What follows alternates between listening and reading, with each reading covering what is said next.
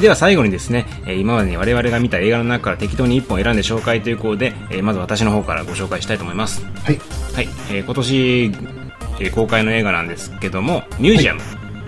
はい。はい、あの小栗旬さん主演の映画ですねうんうんうん。で監督が大友圭司さんなんですけども、まあ、あのカエルをかぶった殺人鬼がですね猟奇殺人を繰り返す中でうん刑事である小栗旬がいかにしてその、まあ、犯人を追うかっていうそういう話になるんですけども、はい。えー予告編を見た方は分かると思うんですけど結構グロいですこの映画うん。カエル男がですねその、まあ、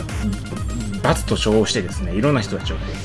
う殺していくわけなんですよ例えばですね鎖につながして飢えた犬に食わせるとかうんうん。あと針を山ほど飲まして食わせるとかえー、あと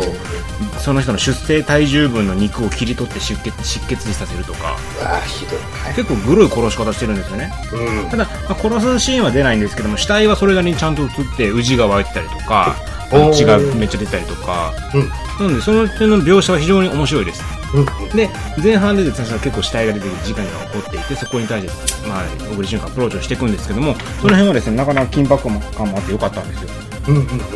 ただですね残念ながらこの映画後半になると失速が激しくなってきましてあららら。あの後半からですねあー言っていいかな一応ネタバレならないと思うネタバレはまあ大丈夫だなほとんど前半の展開なんですけど小栗旬のですね出てっちゃった奥さんと息子が誘拐されるんですね犯人にうんうんうん。はい誘拐されてそれを助けるためっていうのが後半のずっと展開になるんですけど、えーとあるですねその助けに行った後の展開があるんですがその展開が大体30分ほど続くんですけどもその30分ほどのとある展開というのがもう丸々いらないんですよね映画の中あでそうなんだ。はい、そのシーンを全部カットしても映画は全く問題がないんですよメッセージ性とかもあなんかあるようにしてるんですけど結局最後この映画として言いたかったことはまつながらないんで本当にいらないんですよねこういうことがあったんですけどって言ったら次のシーンでそれが全く解決しちゃうんですよ一瞬でえ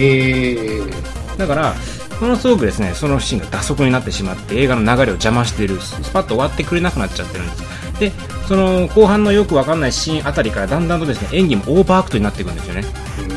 それまではセリフもそんなに多くなかったんですけどもう全部こう独り言とかで語っちゃうんですようんうんうん。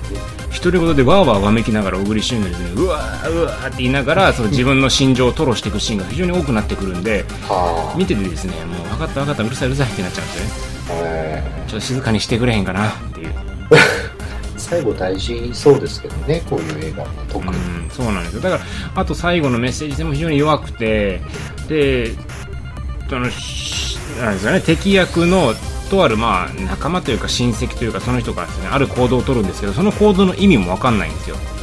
で犯人に対してその犯行を起こしてしまった原因とかそういうものを語るんですけどそれも急に出てきたものであるから、あ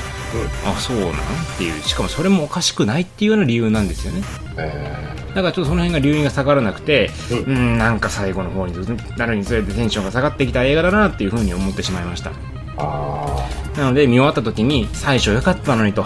なんでこうなっちゃったかなっていう気がしてしまったのでまあ残念な映画ですねー、なるほど。はい結構ね、えねいや、あの、宣伝の段階では楽しそうだったんですうよね。ん、だから期待してたんようん。うん。最近はその漫画原作の映画っていうのが面白いのが増えてきたから、うんまあ、ミュージアム多分面白くなるんかなと思って要素はあったんだろうけどうーん最後のまとめ方どうも格好のつけ方が下手くそな印象でしたねなるほど。はいそういうこうおどろおどろ映画を重くしよう重くしようとするあまりに非常にダサい方向に動かしてしまったっていうあそういう雰囲気があるみたいでしたあ、なるほど。はまあ DVD でいいかなっていう気がしてましたい。なるほど。はというわけで、はい、い。大丈夫です。なるほど。じゃあ続きよろしくお願いしますえっ、と、私の方から一本ですね。えー、で、ごめんなさい。ちょっと今調べるとですね、えっ、とね、は昨年の年末に出た作品だったんですけども、はいまあ、紹介してなかったんで、話をします。えっ、とですね、クラウン・エイという、えーアメリカ映画にして、はいえー DVD スルーの作品です。うんで監督がですねテッド・ケイガンという、まあ、ホラーの、えー監督さん若手若手若手まあ若い方の監督さんなんですけども、うんで出演がですね、えーバーバラ・クランプトンですねはいはい好きだ、ね、えーとはいえっ、とまあゾンバイオ狩猟の滴りでですね、えーメグ役で出てた、えー女優さんですねはいその後もですねいろいろ、えーいっぱいピクチャーズ関係のがいっぱい出てた本当に素敵な本当に綺麗な女優さんなんですけども、うんえーその方が出ている映画でございます。はい。でですね、えっ、と、話としてはですね、あの、まあ、お屋敷ホラーというか、うんあの、悪魔の住む家、悪霊、ん悪魔の住む家だっけとかうんあるじゃないですか、うんえーそれと同じような題材なんですけども、あるあの映画ってちょっとこう、なんだろう家ホラーってちょっとゴシック感みたいなのあるじゃないですか。うん。あの、家の作りと、ちょっとこう、ゴミ、ぼんやりといううん。か、ポルダーガイスト的なものが起きてきまして、あの、ちょっとそういう怖さじゃないですか。うん。うん。このクラウイエはですね、本当にあの残虐なホラー映画でございま して、えーあのーまあですね、えっ、と、子供を亡くした夫婦がですね、田舎の一軒家に住む、住み始めるんですね。うん。で、えーっとですね、まあ家の下からですね、そうするとあの、なんか物音がするんですよ。うん。まあポロラーガイスト的なね。うんそしたら、その、うちに住んできた夫婦の奥さんが、あれは息子のお化けよと、あれは息子なのよって言って、で、高齢術みたいなのをですね、霊媒師にするんですよ。うん。そしたら、えーっとですね、まあ、高齢はするんですけども、うん。実は息子じゃなくて、うん。あの、その家でですね、昔焼け死んだお化けだったんですね。全然違うかな。それでですね、まあ、やばいことになっていくっていう映画なんですけども、うん。はい、あのね、このですね、その焼け死んだ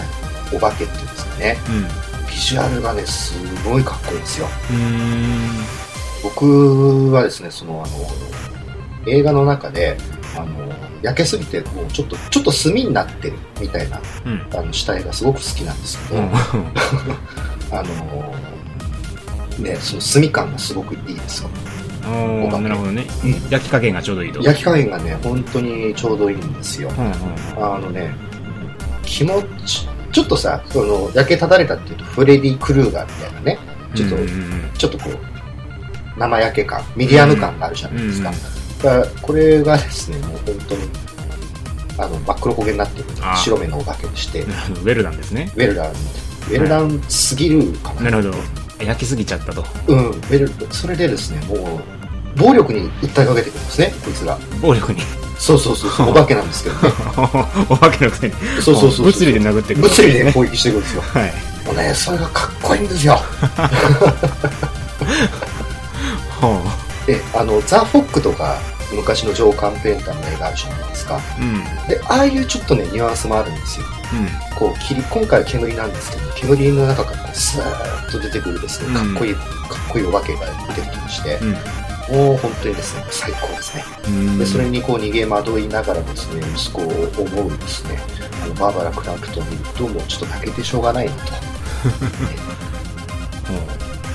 あとにかくですね、あのー日本で DVD スルーで、あのーはっきり言うと向こうでも低予算の B 級映画なんですけどもうん。そのジャンルの中ではものすごく完成度高いと思います、うはいーん。あの結構とんでもない映画とかあるじゃないですか「い AB 勝負です」の一編とかねうん。あのに比べればですねほんとめちゃくちゃこれはちゃんと作ってるあの、うんいい B 級ホラーですねホラー好きの人はこれ絶対楽しめると思いますので、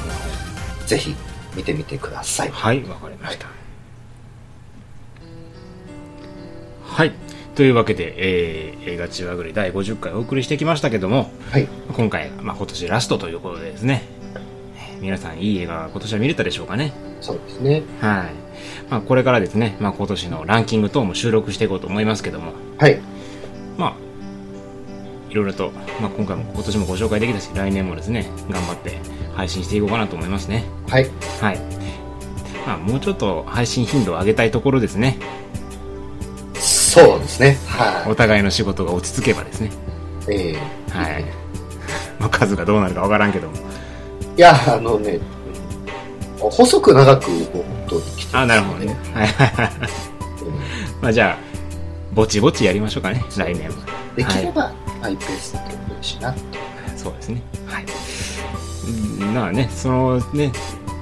あんまり取らなかったから急に一気にガッと投稿するとかそういうこともありますけどね。そうですねはいまあそこら辺はまあちょっと多めに見ていただければと思いますので。はいはい。